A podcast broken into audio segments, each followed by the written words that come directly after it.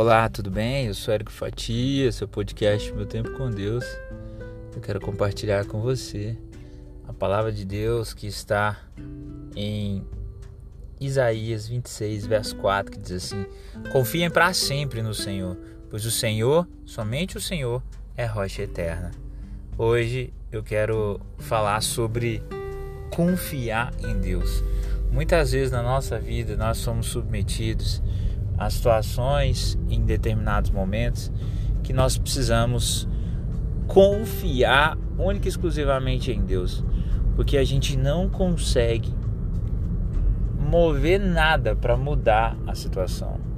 Você já parou para pensar ou talvez possa se lembrar de algum momento difícil da sua vida em que você absolutamente não pôde fazer nada fisicamente falando? Quando, por exemplo, algum familiar está acamado, você pode levar ao médico, fazer de tudo, mas você tem que confiar em Deus e acreditar no tratamento. Muitas pessoas já ouviram de algum médico alguma vez na vida: olha, essa pessoa está desenganada. E aí então os entes queridos começam a crer e confiar muitos somente neste momento fazem isso, em Deus. E entendem que não há o que você fazer a não ser confiar.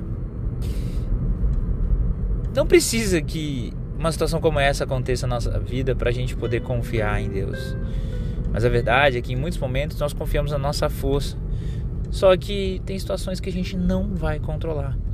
Você controla quando você está dirigindo um carro, você controla quando você está fazendo um trabalho, você controla quando está praticando esporte, algumas situações.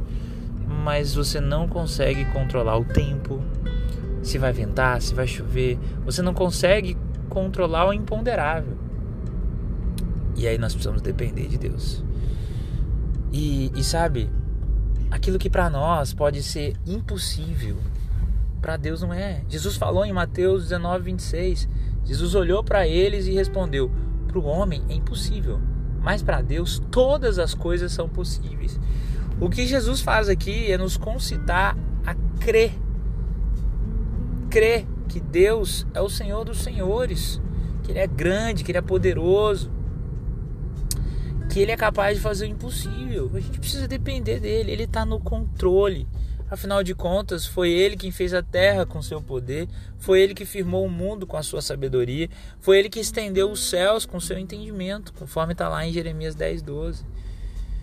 E nada, absolutamente nada acontece se não for pela permissão de Deus. Porque, como a Bíblia diz em Mateus 10, 29 ao 31, até os cabelos da nossa cabeça estão contados porque Deus sabe de tudo. Deus está no controle. Vamos confiar, depender, sabe por quê? Porque Deus tem cuidado de nós. Como diz em Jeremias 29, 11, porque sou eu, diz Deus, sou eu que conheço os planos que tenho para vocês, diz o Senhor. Planos de fazê-los prosperar e não de causar dano. Planos de dar a vocês esperança e um futuro. Tá vendo? Esse Deus é boníssimo demais para conosco. É um Deus protetor que protege a sua saída e a sua chegada, desde agora e para sempre, como está em Salmo 121, 8. É o Deus que preparou um caminho perfeito. O caminho de Deus é perfeito, a palavra do Senhor é comprovadamente genuína. E ele é escudo para todos os que nele se refugiam. Não tenha medo, Deus está no controle. É Ele que vai à nossa frente, é Ele que vai estar com você. Ele nunca vai te deixar, Ele nunca vai te abandonar. Não tenha medo, não desanime. Como diz em Deuteronômio 31, 8. Fique tranquilo, fique tranquila. Deus está no comando. Confie, dependa. Faça a sua parte e confie, dependa.